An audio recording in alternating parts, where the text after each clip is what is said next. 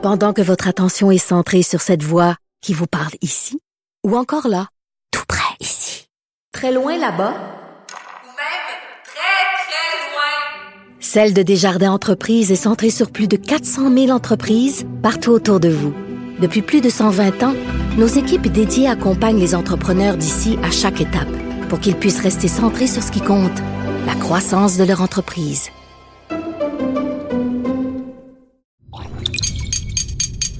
Cube Radio. Cher public, nous vous invitons à prendre place confortablement et à fermer la sonnerie de votre téléphone cellulaire. En cas d'incident, veuillez repérer les sorties de secours les plus près de vous. Bon divertissement. Un, deux, un, deux. OK, c'est bon, on peut y aller. Sophie Durocher. Elle met en scène les arts, la culture et la société pour vous offrir la meilleure représentation radio. Sophie Durocher. Tout un spectacle radiophonique.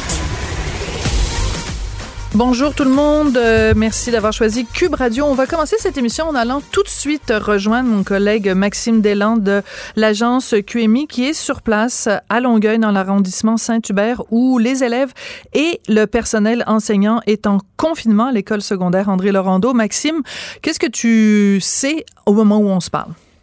Bon, euh, je sais qu'il y a plusieurs rumeurs qui circulent sur les réseaux sociaux. Ce que je peux vous confirmer, et je viens tout juste de raccrocher avec les policiers de Longueuil, ce qu'on nous dit, on parle d'une importante opération policière. Ce qui se passe, c'est que il y a à peu près une heure et demie là, de ça, il y, a, il y aurait deux jeunes qui auraient été vus. Moi, c'est pas clair s'ils ont été vus à l'intérieur ou à l'extérieur ou à l'extérieur et à l'intérieur de l'école il serait potentiellement armé, selon mes informations. On parlerait d'armes blanches. La police qui, qui mentionne qu'il n'y a pas d'armes à feu d'impliquer là-dedans. Euh, il n'y a pas de blessés. Ça, ça a été confirmé par la police de Longueuil dans les dernières minutes. Ce que je peux dire, par contre, c'est qu'il y a un énorme déploiement policier sur place. On a ambulance, on a des plusieurs, plusieurs autopatrouilles. Juste devant moi, je suis devant l'école. Euh, il y a des policiers qui ont leur arme de service sortie sont prêts à intervenir. Il y a des dizaines et des dizaines de parents de part et d'autre du périmètre de sécurité qui ont le nez rivé sur leur écran de téléphone cellulaire parce que qu'est-ce qu'on cherche à savoir? On, consulte évidemment les sites de nouvelles pour essayer d'obtenir le plus d'informations possible sur ce qui se passe à l'intérieur. Euh, on essaie de communiquer avec leurs enfants qui sont à l'intérieur parce que les enfants présentement et le personnel sont confinés et barricadés à l'intérieur de leurs locaux respectifs. Mais pour le moment, il y a des vérifications qui sont en cours. Je veux quand même rassurer les parents qui nous écoutent. Euh, les policiers ont la situation en main. On parle pas de blessés. Il n'y aurait aucun blessé qui aurait été rapporté pour le moment.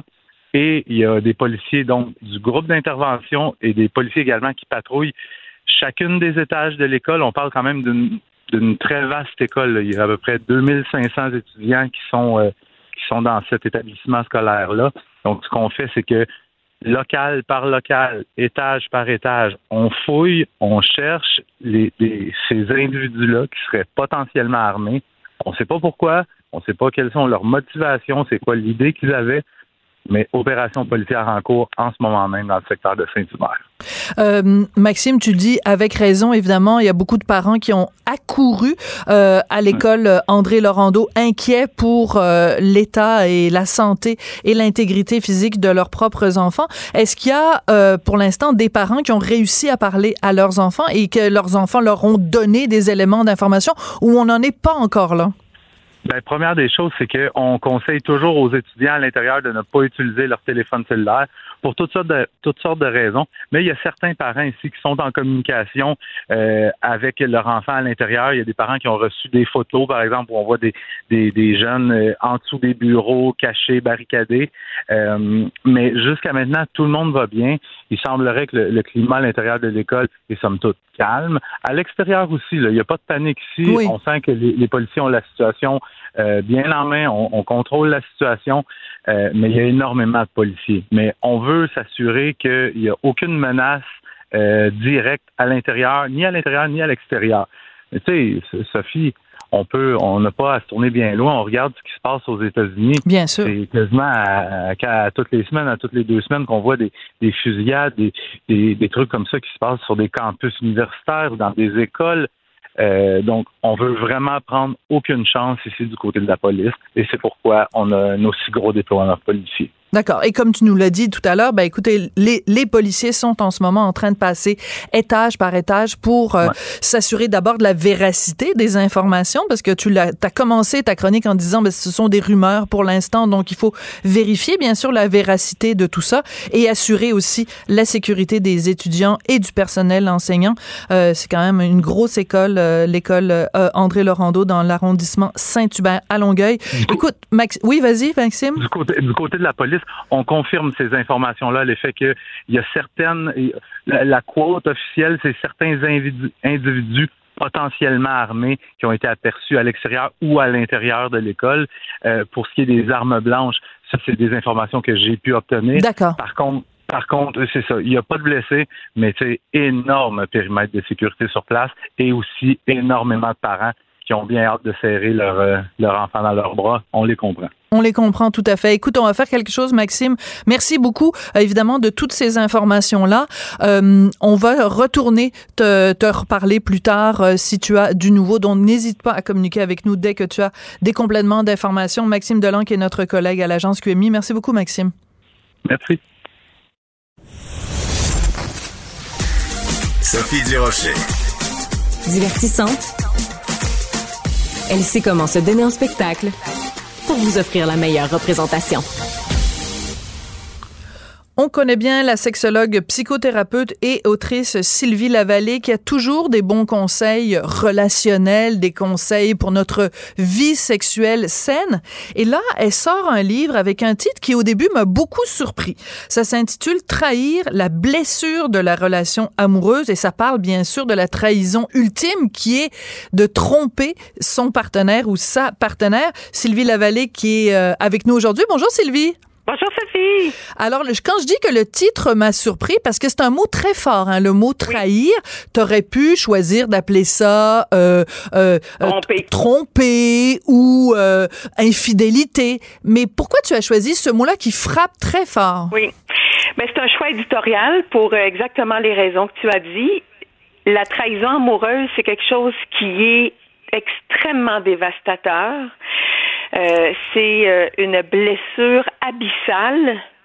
Alors pour moi, trahir, c'était à l'image de ce que j'entends dans mon bureau, c'est à l'image de, la souffrance, c'est à l'image de la dévastation. Et je trouvais que ça faisait écho aussi au livre précédent, Désirez-vous désirer. Je voulais utiliser un verbe euh, et un verbe qui dit tout c'est un peu comme le, le mot non. Hein, quand on dit non, c'est clair. Euh, peu importe de quel côté Laval, Kayak était, euh, ça veut dire la même chose. Alors trahir, c'est, ça dit ce que ça dit. Oui, c'est brutal, c'est frontal, c'est choquant, mais la trahison, c'est ça. C'est ça, exactement. Et c'est ce que tu entends, toi, dans ton cabinet, quand des gens qui ont été trompés ou des gens qui ont trompé viennent te voir. Euh, ce qui est extrêmement intéressant dans ce livre-là, c'est que tu essayes de comprendre euh, les motivations, les raisons pour lesquelles on va voir ailleurs, euh, on excluant bien sûr la personne qui parle, euh, et les raisons aussi pour lesquelles euh, le, le, en fait, tu analyses la bombe nucléaire qui tombe dans un couple ou dans une famille quand ça se produit. Euh, qui est le plus blessé euh, dans tout ça? Est-ce que ce sont les enfants? Est-ce que c'est la personne trahie? Ou est-ce qu'on peut dire dans une certaine mesure aussi que la personne qui trahit est elle aussi profondément blessée par la situation? Euh, Sophie, c'est une extraordinaire question parce que la trahison, c'est euh, ça a des dommages collatéraux, c'est un effet domino, c'est multiple et pluriel, euh, et c'est une c'est une c'est un tsunami qui frappe la famille, le couple. Je dirais en partie, en premier lieu, la personne qui sent qu'elle veut fuir la relation. Euh, cette personne-là, le traître, a déjà une faille à l'intérieur. C'est pas juste une faille relationnelle, ça mhm. peut être une faille identitaire. On passe des crises existentielles, on a des moments où on se sent pas bien, on est en errance, on est sur le point de la, de l'épuisement professionnel ou de l'épuisement tout court, on se sent submergé, stressé. Euh, puis on se sent désengagé dans notre relation ou on sent que l'autre est en train de se désengager parce qu'il y a une autre trahison dont je parle dans le livre qui est l'indifférence. Il n'y a rien de pire qu'être avec un partenaire où on s'évertue de vouloir changer des choses, améliorer des choses, qui fait rien qui voit rien, qui entend rien, qui dit rien et qui reste là, le bateau coule, l'individu sent qui c'est le seul avec les deux écopes pour vider le bateau, vider l'eau du bateau. Belle là, les bras croisés avec limite un petit contenant de pilule. Donc, ça fait pas grand chose. Ouais. Alors, ça, là, c'est une, c'est une grande, grande souffrance déjà. C'est, c'est pas quelque chose qui est prémédité. Il n'y a pas un traître qui, qui est fier de me dire ce qu'il a fait. Ils vont me dire, moi, j'aurais jamais pensé faire ça dans ma vie. Ça fait pas partie de mes valeurs, de mes principes, mais il s'est présenté quelqu'un. Il a suffi d'un sourire, un compliment, un message, peu importe, quelque chose d'anodin qui est venu un peu comme la lumière qui, qui s'infiltre qui est venu définir quelque chose. Qui, c'est comme si la vie vient me faire une petite jambette. C'est ça. Puis Hein? il y a jamais personne qui a trahi juste pour le fun là c'est il y a une raison il y a un contexte à tout ça Bon. Euh, la grande question la grande question qui se pose euh, Sylvie c'est le dire ou ne pas le dire parce que tu racontes dans le livre à un moment donné euh, quelqu'un donc euh, que- que- qui a consulté auprès de toi et qui euh, donc euh, son chum le traitait la traitait plus ou moins bien était plus ou moins affectueux il est parti en voyage elle l'a trompé dans le lit conjugal Oui. et c'est seulement des années plus tard qu'elle l'a dit. Et ce que tu expliques dans le livre, c'est que même si c'est des années plus tard, elle, elle pensait que ça allait bien se passer et ça a été un drame. Est-ce qu'elle aurait, est-ce qu'elle aurait mieux fait de ne rien dire? OK. Ça aussi, c'est un extra, c'est comme un, un dilemme cornélien. Il y a comme pas de bonne avenue parce que euh, le, le traître euh, vit avec son secret. Hmm.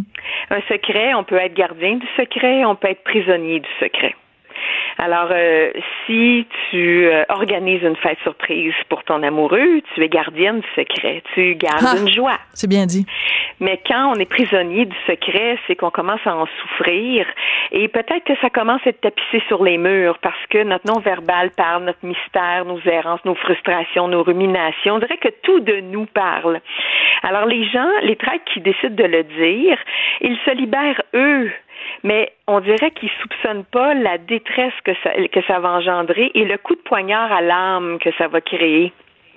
Alors souvent, on se questionne sur l'intention cachée. Ne serait-ce pas un plaisir sadique? Je veux blesser, je veux heurter, je veux provoquer. Qu'est-ce que je qu'est-ce que je veux faire en disant ça? Alors que les gens qui vont penser avouer, pensez à votre but et votre intention sur qu'est-ce que vous en quoi voulez-vous que ça devienne constructif sur votre relation? Si vous voulez le dire pour vous séparer, c'est sûr que ça va avoir un effet, euh, ça va peut-être préparer la porte, euh, Oui. préparer le terrain. Il y a là. des chances. Mais le dire, c'est pas comme je viens de gagner à la loterie. On s'entend là que c'est pas une joie. Ça va susciter un immense point d'interrogation. La personne trahie euh, va avoir l'impression qu'il y a des bouts de vie qui lui manquent. Là, comment ça se fait que j'ai rien vu, j'ai rien su, j'ai rien soupçonné? Euh, Est-ce que c'est de ma faute? Et- et c'est- C'est là, là, il y a, il y a un interrogatoire en règle qui va arriver. Alors le dire, il y a, il y a des gens qui vont préférer se taire, mettre fin à la liaison, comprendre pourquoi c'est arrivé, peut-être aller consulter pour essayer de, de se libérer de leur remords, de leur culpabilité, puis d'alléger un peu leur code d'éthique personnelle parce qu'ils se sont désengagés d'une relation où il y avait de l'engagement et de D'une l'exclusivité. promesse, oui, d'une promesse. Mais oui, d'un investissement. Hein? Je, je m'engage avec toi, donc je m'engage à 100 euh, Mais c'est pour ça qu'à presque plus de 90% les infidélités sont découvertes. Ben oui, parce que même ça donne rien d'essayer de le cacher parce que c'est difficile de, de que ça paraisse pas dans ta face. Euh, Il y a, y a un, un- tout un, un passage dans ton livre où tu essaies d'analyser, et c'est vraiment passionnant, les différentes raisons pour lesquelles les gens font ça. Et tu dis, à un moment donné, trahir pour nourrir son ego. Ça, je veux Mhm. vraiment t'entendre là-dessus parce que je pense que ça va résonner beaucoup chez les gens qui nous écoutent.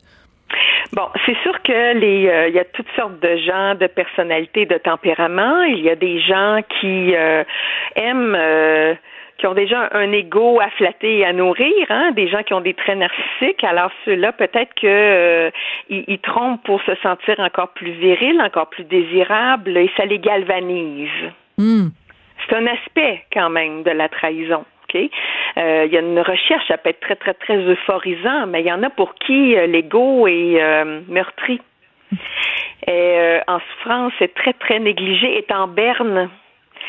Alors, le fait de, de tromper, de trahir, c'est comme s'ils renaissent.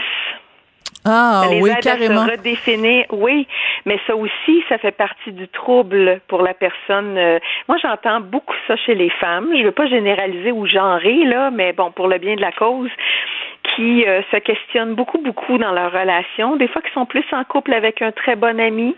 Ah, Euh, on s'aime bien, sexuellement, il se passe Mm. pas grand-chose. Puis, oui, mais tu sais, quand vous posez-vous la question, pas connaître mon partenaire, est-ce que je le choisirais à nouveau? hmm. C'est une excellente y en question. Ouais. Il y en a qui sont pas. euh, la réponse n'est pas évidente. Ben moi, je peux dire que les- après Oui, oui, 20 je ans, là, oh mon Dieu, que je le choisirais. Mais là n'est pas la question. Je recommande à tout le monde de lire euh, ton livre Trahir la blessure de la relation amoureuse. Et je retiens quelque chose que tu as dit parce que je t'adore, Sylvie. C'est toujours intéressant de te parler parce que tu as toujours le mot juste. Tu as, utilisé une phrase que je trouve magnifique, une périphrase, un coup de poignard à l'âme. C'est Oui. vraiment extrêmement bien dit. Il y a beaucoup d'expressions bien ficelées, euh, très, très bien écrites dans ton livre. Merci beaucoup, Sylvie Lavallée. Un grand plaisir, Sophie. À la prochaine. À la prochaine. Elle est parfois dramatique, d'autres fois satirique. Mais chose certaine, elle ne joue jamais la comédie. Sophie Durocher. Culture et société. Jean-François, avant que tu fasses ta chronique, Jean-François Barry, il faut absolument que je remette les choses au clair parce que la semaine dernière, tu nous as parlé du fait que tu avais été arrêté par la police juste après Ouais. qu'on se soit parlé d'alcool. Et puis, il y a beaucoup, beaucoup de gens qui ont gardé notre segment et j'ai l'impression qu'il y a des gens peut-être qui ont cru, oh mon Dieu, Jean-François s'est fait arrêter parce qu'il avait pris de l'alcool. Non, il s'est fait arrêter en dépit du fait qu'il avait juste bu un 7-Up. Alors, je veux juste rassurer Exact. tout le monde, c'est important. Tu sais, un buveur de 7-Up ces temps-ci. Ben, ben, ben, Pas pas, tout le juste temps. du 7-Up, mais cette fois-là, oui. Quand tu prends le volant, en tout cas, c'est du 7-Up. C'est un contrôle routier Ouais. comme euh, comme comme il y en a de temps en temps. C'était la première fois que ça m'arrivait. Puis ce qui était le hasard, c'est qu'on avait parlé de ça la veille du point 08, du point 05. Et j'ai eu une discussion d'au moins 10 minutes avec le policier pour savoir euh, si jamais je n'avais pris, etc. Mais, mais non, tout va bien. J'ai encore mon permis. Euh, je suis pas en prison. Ouf. Tout est sous contrôle. Tout va bien. Non, mais je voulais Oui. rétablir ça parce qu'il y a plein de gens, des fois, ils cliquent puis ils font juste regarder deux Oui, mots. le Fait que grand là, titre. Je veux juste rassurer tout le monde sur ton, ton, ta probité exemplaire, ta probité morale. Tu veux nous parler aujourd'hui du détaillant Sale? On voit les affiches partout, là, Sale et Mhm. Ouais. qui se lance dans le second main, une plateforme euh, avec des articles d'occasion. Qu'est-ce que ça t'inspire, Jean-François? En fait, euh, de un, euh, je trouve ça bien fait. Là. Ça va s'appeler resale. Donc, dans le fond, Ah, c'est comme un C'est un bon jeu de mots. peux- Ouais. Où tu peux euh, euh, revendre tes articles. Puis s'il y a un endroit dans la vie, je pense, où des fois on fait des gaffes quand on achète quelque chose, c'est bien dans le plein air. Parce qu'on pense, on fait du kayak, une fois on fait ah ben tabarouette, je pense qu'on aime ça le kayak, achète le kayak. Puis finalement, tu te rends compte que t'en fais pas. Même chose avec les raquettes, avec tu sais, le camping, tu t'es acheté une tente, etc. Fait que au lieu que ça pourrisse dans ton sous-sol, je trouve que c'est une bonne idée de, de- de- de le revendre. tu sais. Bon. Euh, par contre, mon point aujourd'hui, c'est qu'il faut faire attention à ça parce que là, tout le monde se, se- nous, euh, nous, nous sort la fibre écologique. Tu sais, de dire euh, ça va être plus écologique de fonctionner comme ça. Parce que dans le fond, la façon que le site va fonctionner, c'est que, par exemple, une tente, là, c'est, le- c'est, c'est ce qui donne dans l'article de la presse ce matin. Donc, moi, je décide que j'avais une tente pour deux, puis là, on est rendu une famille, je veux une tente pour quatre, donc je mets ma tente là-dessus. Toi, Sophie, tu voulais une tente pour deux avec Richard. Parfait, t'achètes ma tente. Et là, moi, je suis pas. Je, je peux être payé en argent, mais j'ai 70 de, de, de ma vente. Donc, si je te l'ai vendu 100 j'ai 70 Parce qu'évidemment, le sale, les autres, ils font Ils pas prennent ça de l'argent. Mais une- non. Ben oui. Il n'y a personne qui fait ça gratis. Ou attention, je peux avoir 100 dollars en carte cadeau sale. Ah, et, Et, là, là, je ça parle va. de sale. C'est comme ça pour plusieurs boutiques de Ouais, vêtements. là. très si vous souvent êtes comme à ça. faire, à faire de l'échange de vêtements, là, c'est comme ça. là. C'est pas les seuls. là. C'est pas pour, euh, pour euh, m'acharner sur eux. Mais c'est un bel exemple ce matin, Euh, cet après-midi. Mais moi, je l'ai lu ce matin. Euh, bref, bref, euh, si c'est pour changer de tente, là, effectivement, on est écologique. Parce Ouais. que toi, tu n'en auras pas acheté. Il y a juste moi qui va en avoir acheté une nouvelle. Par contre, souvent, ce qui va arriver, c'est que si je veux juste me débarrasser de mes raquettes, je te vends mes raquettes. Là, évidemment, je vais prendre la carte cadeau de 100 Je suis pas cave. Au lieu d'avoir 70 d'une main, je vais avoir 100 de l'autre. Qu'est-ce que je vais faire avec mon 100 Tu vas surconsommer? cadeau? Ben voilà. Voilà. C'est sûr Et que je vais aller m'acheter quelque chose de nouveau. Ben oui, c'est sûr, dont tu n'as pas nécessairement besoin. Et c'est là qu'on a une petite pensée, évidemment, pour Pierre-Yves McSween, qui pose quand même, en, en termes de consommation, la question essentielle, en as-tu vraiment besoin? Qui est la question qu'on devrait tous se poser, puis on succombe tous en achetant toutes sortes de bébelles. En fin de semaine, on a passé quatre heures à magasiner avec mon chum, parce qu'il voulait acheter un, un- de four à pizza. Ah Et oui. moi, je posais tout le temps la question, en as-tu vraiment besoin? Mais bon, c'est un autre sujet. Peut-être qu'à un moment donné, je Mais- ferai une chronique au complet sur le de four à pizza. Te four à pizza. Ouais. Je- moi, je- tu vois, j'ai envie de m'en acheter un. On voit ça partout. On- les gens mettent des photos sur Instagram, sur Facebook, des vidéos. Ça a donc l'air bon puis facile. Puis c'est comme Domino's, trendy Domino's, le four à appelle. pizza. Domino's fait livrer Oui. ta pizza. C'est bien plus simple.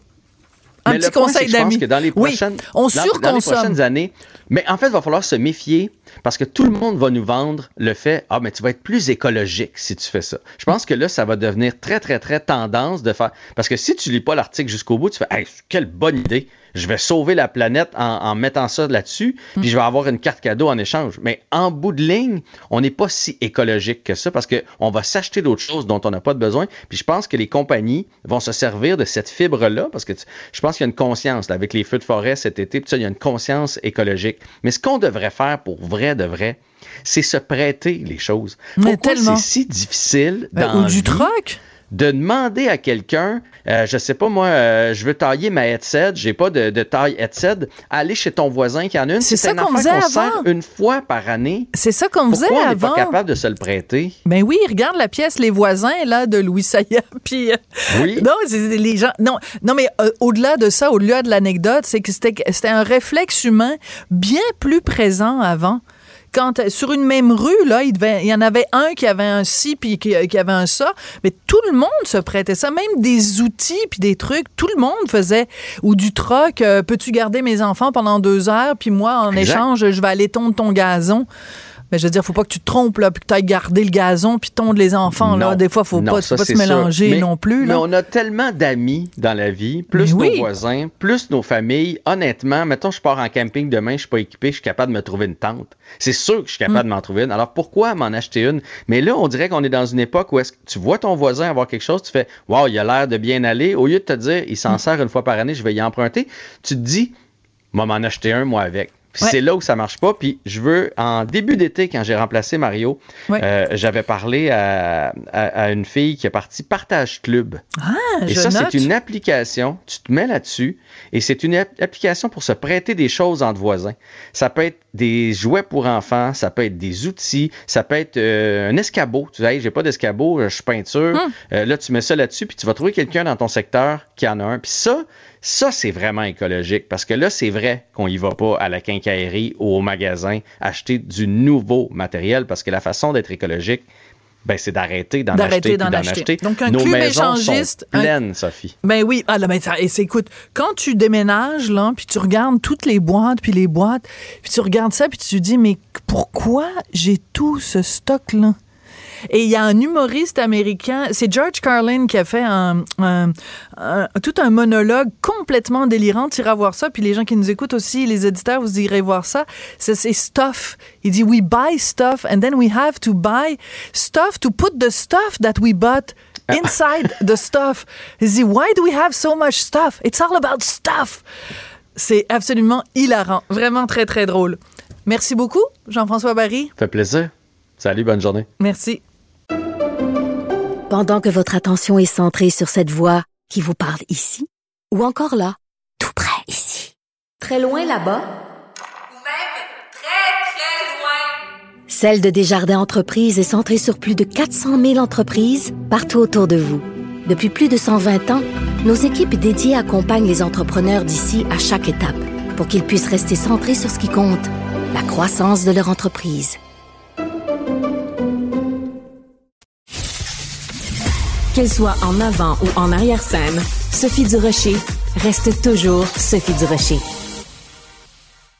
Alors, on a appris en fin de semaine le décès de celui que tout le monde appelle vraiment le père du show business québécois. Il s'agit du producteur euh, Guy Latraverse et Sylvain Claude Filion, qui est auteur, journaliste et chroniqueur ici à Cube, l'a bien connu. Il a même travaillé avec lui. Sylvain Claude, euh, c'est important de rendre hommage à des bâtisseurs comme Guy Latraverse.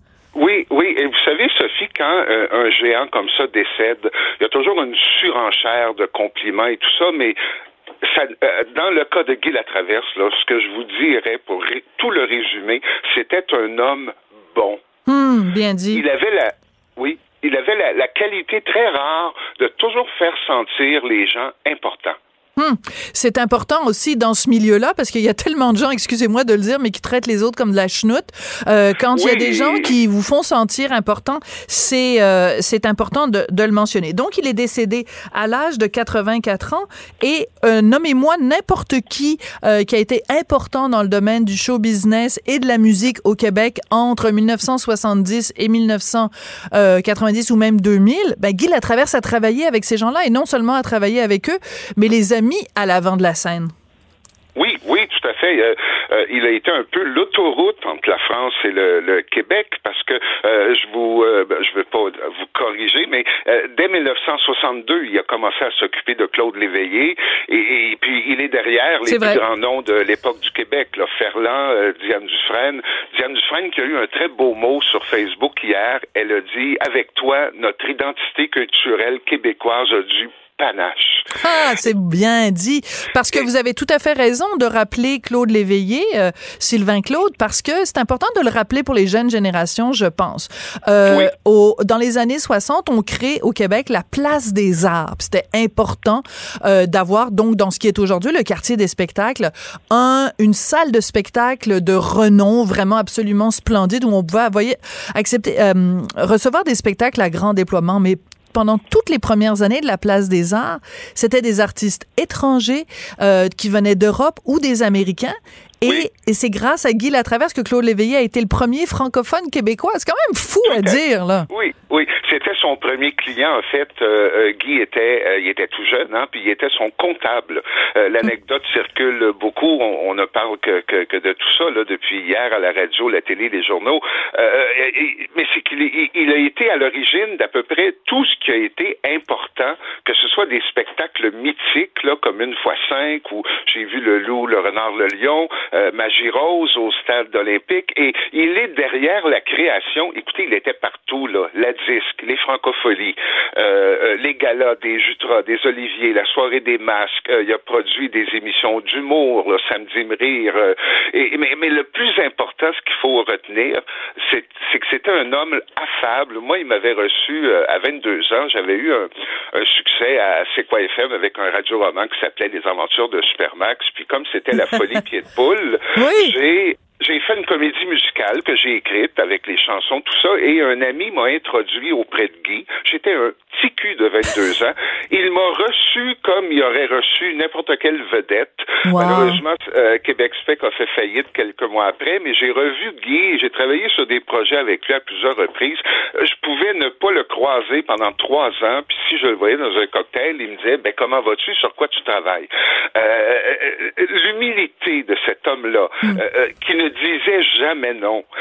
Et puis il y avait un conseil que je vais partager avec ceux qui nous écoutent. Il m'avait dit c'est important de toujours avoir plusieurs projets en mouvement parce que quand on mise sur plusieurs chevaux, il y en a toujours un qui finit à par atteindre la ligne d'arrivée. J'adore ça, j'adore ça. C'est très intéressant ce que vous dites. Moi, je l'avais interviewé quand j'ai fait la, la, biographie de Jean-Pierre Ferland et Boule de gomme, serais-tu devenu un homme? Et il me racontait parce que euh, Jean-Pierre Ferland, quand il avait fait son album Jaune, avait une idée c'était à la place des arts de faire un spectacle où il allait chanter les chansons de Jaune. Et il s'est dit, ben, qu'est-ce qu'il y a de plus jaune que, tu sais, les grosses pépines, là, les, les, grues? Et il avait dit à euh, Guy Latraverse, hey, ce serait une bonne idée d'avoir une grosse grue jaune sur la scène à la place des arts. Guy Latraverse, qui était un être assez excentrique et qui embarquait facilement dans les folies, l'a fait, mais il a fait faillite à cause de Ferland. Il a fait faillite trois fois, Guy Latraverse. C'est ça aussi, là, la démesure.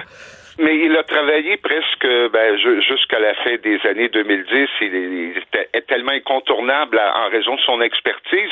Et, j'aimerais surtout, euh, quand je parlais d'humilité, il a posé un geste qui était très rare à l'époque, c'est après une tentative de suicide euh, qui a été révélée beaucoup plus tard. Il avait donné une conférence de presse pour annoncer qu'il était bipolaire. Euh, le, le, terme euh, était très peu connu et il a fondé l'organisme Revivre qui est un organisme euh, de soutien pour les personnes qui souffrent de troubles anxieux, dépressifs, bipolaires, et, ça donne une bonne image de la grandeur humaniste de l'homme.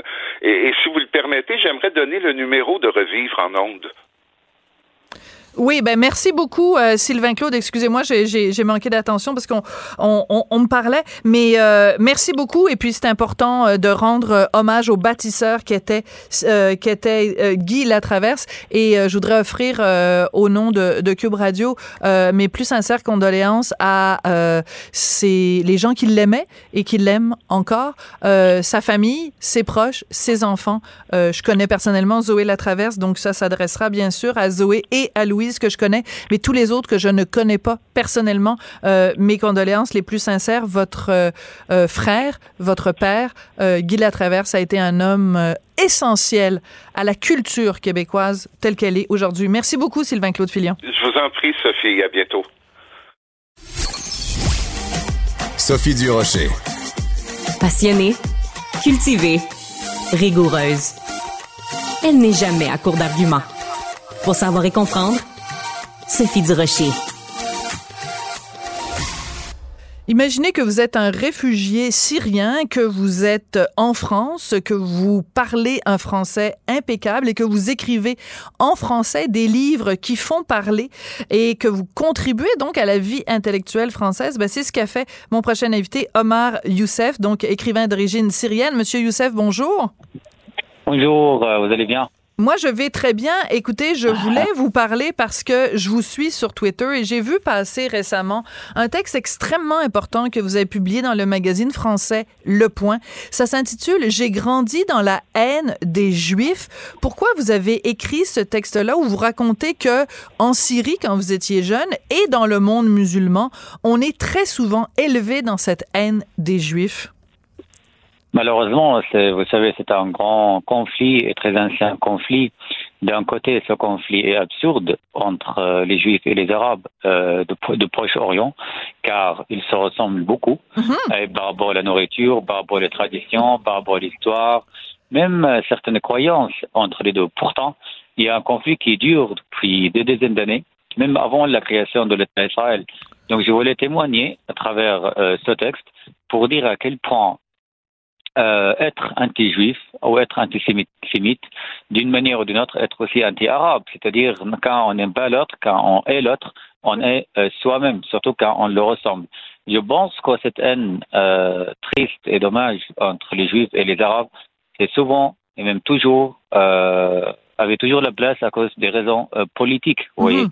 ni religieuses. Bah, ça pourrait être pour, des raisons religieuses, mais surtout des raisons politiques euh, fondées de la part des dictateurs, des dictateurs euh, arabes jusqu'à aujourd'hui. Oui. Alors, vous racontez dans ce texte que je trouve extrêmement important, vous dites que partout au Proche-Orient, on appelle Israël le grand Satan et que les mots morts à Israël, c'est le slogan le plus répété à la télé et à la radio. Comment on fait à ce moment-là pour être comme vous, Omar Youssef, c'est-à-dire grandir dans cet environnement-là et ne pas rester avec la haine des Juifs? Le bon on doit être seulement tout simplement des réalistes.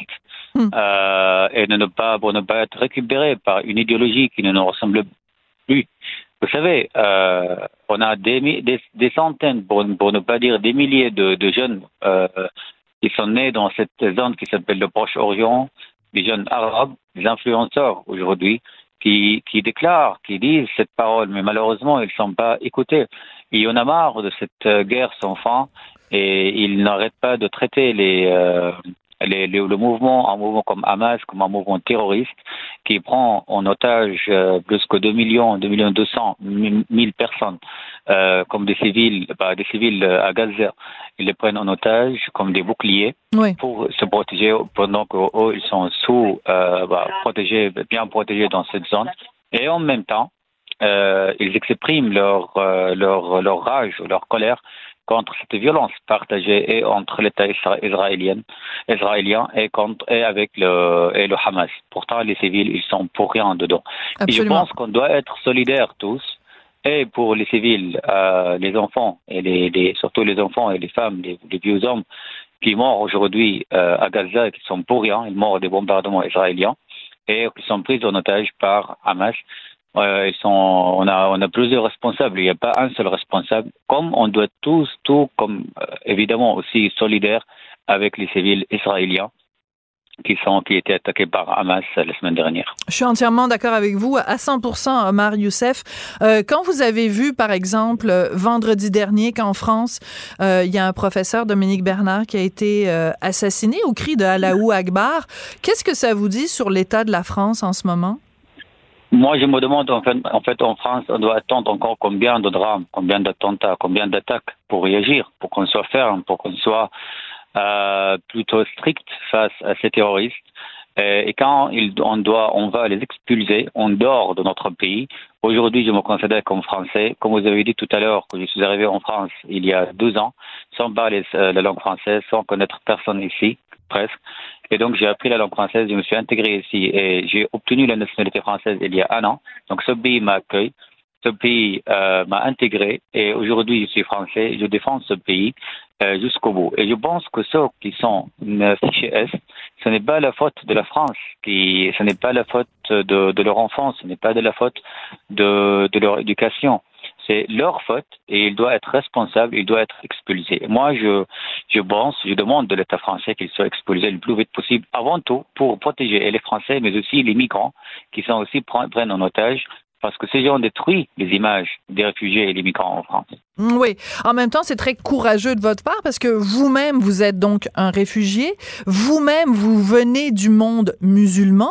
Vous venez de Syrie, mais vous êtes capable quand même de faire la différence entre euh, euh, les gens qui sont bien intentionnés et les gens qui sont mal intentionnés. Mais c'est pas tout le monde qui est capable de faire cette différence-là, Omar Youssef. Je pense qu'on est obligé, vous savez, de ne pas faire de, de l'amalgame. Euh, on doit être euh, raisonnable, réaliste et on doit s'exprimer tout simplement, tout spontanément, parce que la situation de, devient de plus en plus malheureusement radicale et extrémiste euh, en France. Vous savez, dans l'ignorance, il y a l'extrémisme et la violence qui s'installent. Et c'est ça le cas euh, qu'on vit aujourd'hui en France. Évidemment, je suis né en Syrie, dans, dans une famille salafiste. Vous savez, mon père m'a appelé Omar parce qu'il était fan de le deuxième calife musulman qui s'appelait, qui s'appelait Omar. Mon père était salafiste, mon père il voulait faire le djihad.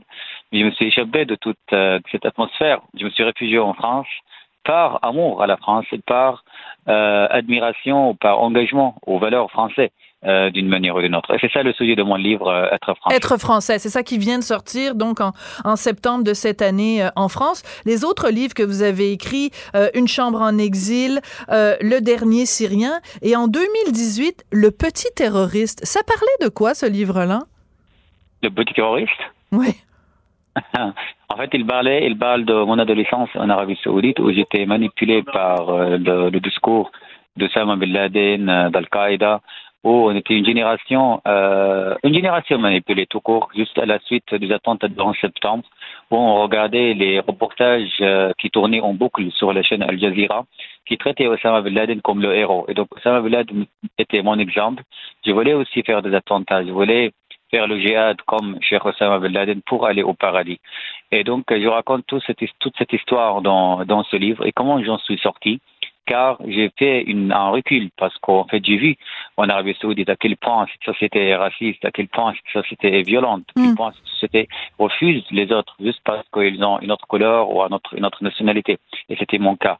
Donc euh, j'ai relu le texte coranique euh, à nouveau et grâce à cette nouvelle lecture, euh, je suis devenu athée parce que je pense qu'on n'a pas besoin d'autres choses, euh, ou beaucoup, beaucoup d'autres choses en dehors de la, la religion pour qu'on soit raisonnable et pour découvrir, euh, pour découvrir la réalité. Ben, vous êtes euh, vraiment un exemple, euh, un modèle extrêmement intéressant. D'abord, félicitations pour la façon dont vous vous exprimez si bien et avec des mots justes en français, Omar Youssef. Et aussi votre parcours. Votre parcours est extrêmement inspirant. Donc, de la Syrie à l'Arabie Saoudite, élevé dans une certaine haine des Juifs, mais aussi d'autres euh, d'autres qui ne sont pas des croyants, qui sont des mécréants. donc, élevé dans cet esprit du djihad et de vous en être sorti et aujourd'hui d'avoir une parole aussi sage. Vous êtes vraiment inspirant, Omar Youssef. Alors, euh, bonne chance euh, pour euh, votre livre qui vient de sortir. Puis merci d'avoir pris du temps pour parler aux Québécois aujourd'hui. Merci beaucoup. Merci à vous. Merci. Karine Gagnon, chroniqueuse de conviction aux idées percutantes. Moi, ça me choque tellement. Des opinions aiguisées. On tolère ça parce qu'on n'a pas les ressources pour faire les enquêtes. Des idées tranchantes. Mais est-ce que c'est normal qu'on accepte ça? Karine Gagnon. Karine Gagnon, qui est chroniqueuse politique au Journal de Montréal, Journal de Québec et directrice adjointe de l'information au Journal de Québec. Tu veux nous parler de changement d'heure, Karine? J'adore ce sujet-là et je trouve qu'on n'en parle pas assez. C'est fou, on en parle en fait euh, un peu comme euh, euh, quand c'est Noël, tu sais, à chaque année où est-ce qu'il faut changer l'heure, ça revient. Puis là, on se dit, oh, on devrait le faire, on devrait conserver l'heure. en fait, là, je suis tout le temps mêlée à savoir si c'est l'heure normale ou l'heure euh, bon. Là, en fait, dans la nuit on est toujours mélangé. novembre, oui, oui, absolument. Là, moi, ça me mélange complètement là, au niveau de, de, de, du sommeil, de l'alimentation et tout. Là, j'en ai pour une semaine à m'en remettre à chaque fois qu'on la change. Mais en fait, si on résume, c'est que dans la nuit du 4 au 5 novembre, Sophie, on euh, recule l'heure, puis on resterait à cette heure-là tout le temps plutôt que de rechanger euh, une nouvelle fois au printemps. Là. Euh, en fait, tu sais, ce, ce système-là est pas mal dépassé. Là, puis il y a plusieurs endroits dans le monde qui ont déjà abandonné le changement d'heure. Il y a plusieurs endroits aussi où on réfléchit à le faire. Et là, c'est le PQ qui revient avec un projet de loi là-dessus. Euh, je regardais là dans le temps, puis ça fait vraiment plusieurs années que Pascal Bérubé, le député euh, euh de Matad Matapédia, euh, revient avec ce sujet-là, mais à chaque fois là, on dirait que c'est balayé sous le tapis parce que bon, il fait valoir qu'au fond les experts sont sont pas en faveur d'un changement d'heure. Alors tu sais, on n'est pas on n'est pas tout seul qu'il y a des effets euh, lié à ce changement d'heure-là. En fait, c'est comme si on avait le cerveau, c'est ce que les experts disent, le cerveau décalé en permanence à cause de ça. Alors, c'est quand même, euh, c'est quand même spécial. Et c'est que on, on, avait fait ça à la base durant la Première Guerre mondiale. Mais ben oui, c'est ça. Euh, ben, c'était pour une raison de productivité. Dans le fond, si on voulait avoir les heures d'ensoleillement le plus possible en même temps que les heures d'activité. Euh, mais sauf que ça a des effets euh, vraiment là sur les gens importants. Tu sais, écoute, on parle de, de manque d'énergie, manque de sommeil, mais aussi de, de dépression dans certains cas, de plus d'accidents de voiture, plus d'accidents cardiovasculaires. C'est quand même pas des petits impacts là donc, sur la, population. Et ça, c'est pour nous, les adultes, mais pour les enfants, je trouve que c'est pire. Tu, tu, parlais tout à l'heure du fait que ah. ça te prend euh, une semaine pour t'en remettre. Pour les enfants, et surtout les enfants en bas âge, je trouve que c'est vraiment pire. Euh, ah, et donc, euh, donc, donc, selon toi, c'est un bon projet de loi que, que Pascal Bérubé met de l'avant? Oui, ben je trouve, tu sais, tu parles d'enfants, là, tous ceux qui ont été parents ou qui sont parents, euh, qui ont eu des jeunes enfants, en fait, savent à quel point c'est l'enfer là, quand on change l'heure. Euh, les enfants sont vraiment tout mêlés. Puis euh, là, ils ont faim pas au bon moment. je pourrais te dire la même chose des chiens qui deviennent tout mélangés. Alors, alors voilà, tu sais, puis oui, je trouve que c'est une bonne idée de ramener ça sur le tapis. aux États-Unis, il faut rappeler que le Sénat a adopté euh, une, une, je sais plus comment on appelle ça, un projet de loi ou une motion, en tout cas, à cet effet-là, sur le fait qu'on voulait abandonner le changement d'heure. Ça doit encore passer devant la Chambre des représentants, mais bref, euh, c'est quelque chose qui se discute un peu partout. Euh, c'est en Saskatchewan aussi qu'on a abandonné ça il y a un petit bout de temps. donc, il y a une réflexion un petit peu partout, mais c'est comme si comme je disais tantôt, on, en discute à chaque fois que ça arrive, après ça, on oublie, puis on passe à autre chose, euh, mais avec les effets néfastes que ça peut avoir, là, qui, qui se poursuivent, là, qui continuent. Oui, puis ce qui est surprenant quand même, c'est que euh, le gouvernement de la CAQ avait été avisé d'effectuer ce changement-là pendant la pandémie.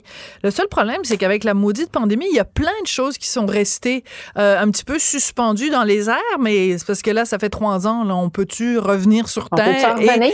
ben c'est ça, c'est Ouais. qu'en fait, il y a, y a beaucoup, beaucoup de, de, de dossiers. Là, on pense à celui-ci en particulier, mais il y en a beaucoup d'autres dont on pourrait parler, où euh, justement, on a mis euh, euh, tout le, le Québec sur pause. hein. on, se, on se souviendra du fameux 13 mars, mais là, on n'est plus sur pause. Là, est-ce qu'on peut appeler sur, app- appuyer sur euh, avancer, fast forward, même s'il vous plaît? Ah oui. Oui, ben tu sais, c'est ça. Et on voit tous les problèmes qu'on a en éducation, en santé, à plein d'égards. Là. Puis dans la région de Québec, je signais un article ce matin justement Oui. sur la ministre de l'immobilité durable, Geneviève Guilbeault, parce qu'on a des projets, écoute, qui tournent en rond, c'est ridicule, là, qui avancent pas. On revient toujours dans les mêmes, dans les mêmes eaux. Là. On dirait qu'on n'est pas capable de progresser.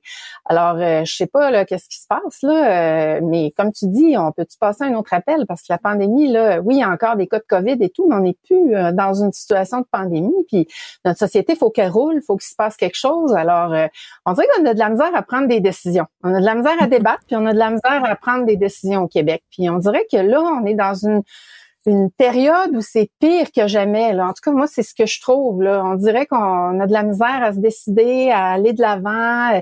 Euh, on veut euh, consulter sur à peu près tout, euh, tout le monde, même en culture. Hein, c'est, c'est, puis t'écris souvent là-dessus. Là, c'est rendu qu'on est dans l'indécision permanente. Là, donc euh, c'est un peu désolant tout ça. Là. Puis tu sais, sur un sujet comme ça, euh, alors qu'on en discute un peu partout, euh, je parle du changement d'heure, ben on devrait à un moment donné arriver à, à une décision. Puis c'est vrai que M. Legault avait démontré une certaine ouverture Mm. là, avant la pandémie. Donc euh, voilà, on peut-tu, on peut-tu, on peut-tu réfléchir, en discuter, puis euh, puis prendre une décision finalement. Là? Si on veut pas le faire, qu'on le dise. Puis si on veut aller de l'avant, qu'on y aille. Mais à un moment donné, euh, il me semble qu'il faut avancer là, sur plusieurs dossiers. Je reviens à ce que tu disais tout à l'heure quand tu dis quand c'est le changement d'heure, on se souvient plus. On est tellement mélangé parce que là, on sait même plus si l'heure avancée, on recule. Oui, mais là, si on recule puis on avance là, on avance Oh. sur l'heure ou on la recule. Écoute, c'est comme à chaque fois en plus. Pourtant, tu sais, je veux dire, euh, ça fait 58 ans, moi, que je la change là. je devrais commencer à être habituée. vrai. Mais je ne m'habitue. Je suis encore. Pourtant, je suis pas pire en maths. Mais là, je suis là. Oui, mais là, si tu plus sain, si tu moins. Si on le Ah, recule, c'est parce qu'on l'avance. Je pense que tout le monde euh, regarde un peu là, ce qui s'est dit dans l'actualité pour être certain de pas se tromper. Ça, c'est quand on n'oublie pas de le faire. Hein. Ça, ça arrive à, peu près tout le monde au moins une fois dans sa vie, qu'on se présente au travail puis qu'on n'est pas à bonne heure. Puis aussi, on a l'impression de soit manquer de temps ou d'avoir plus de temps, tu selon le changement qu'on fait. Là. Euh, on est tout mélangé. là. C'est vraiment, vraiment spécial ce que ça peut faire une seule heure, mais il y a beaucoup de gens qui sont sensibles en même temps au décalage horaire. C'est un peu ça hein, qu'on vit en permanence, l'ajustement à un décalage horaire. Là. Donc, Oui. voilà. Puis moi, mon sommeil, c'est ce que j'ai le plus précieux dans la vie. Alors quand Oui. tu me dis qu'on on, on m'enlève une heure là, pour le sommeil, et boboy, ça va mal à la chope, comme on dit. Karine Gagnon, merci beaucoup. Euh, je rappelle que tu es chroniqueuse politique au Journal de Montréal, Journal de Québec. Euh, donc j'encourage tout le monde à lire ta chronique de ce matin sur euh, la ministre de l'Immobilité. Et euh, tu es aussi directrice adjointe de l'information au Journal de Québec. Merci beaucoup, Karine. Merci, Sophie. Puis je vais m'en souvenir quand ça va être la journée du changement d'heure. Je vais regarder la tête que t'as parce que toi, t'es là le lundi. Je vais regarder Ah la oui, tête que t'as. Ah, les deux yeux dans le même voir. trou. Ah oui, les. Oui, oui, absolument. On va se regarder mutuellement. On va s'en, on va s'en reparler en novembre. Merci beaucoup, Karine. Oui, merci. C'est comme ça que l'émission se termine. Je voudrais remercier euh, Marianne euh, Bessette, Florence euh, Lamoureux aussi, Cybelle et évidemment Cybelle Olivier à la recherche et Tristan Dupont, Brunet Dupont. Excusez-moi, ça, la journée a été compliquée. OK, moi, je- comment je m'appelle donc? Ah oui, Sophie Durocher.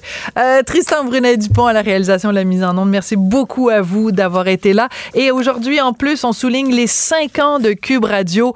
On était là, évidemment, depuis les tout débuts. Merci d'écouter une radio différente, une radio qui a pas peur des échanges, qui a pas peur des opinions. Et la preuve, ben, je vous laisse avec mon collègue Mario Dumont. Cube Radio.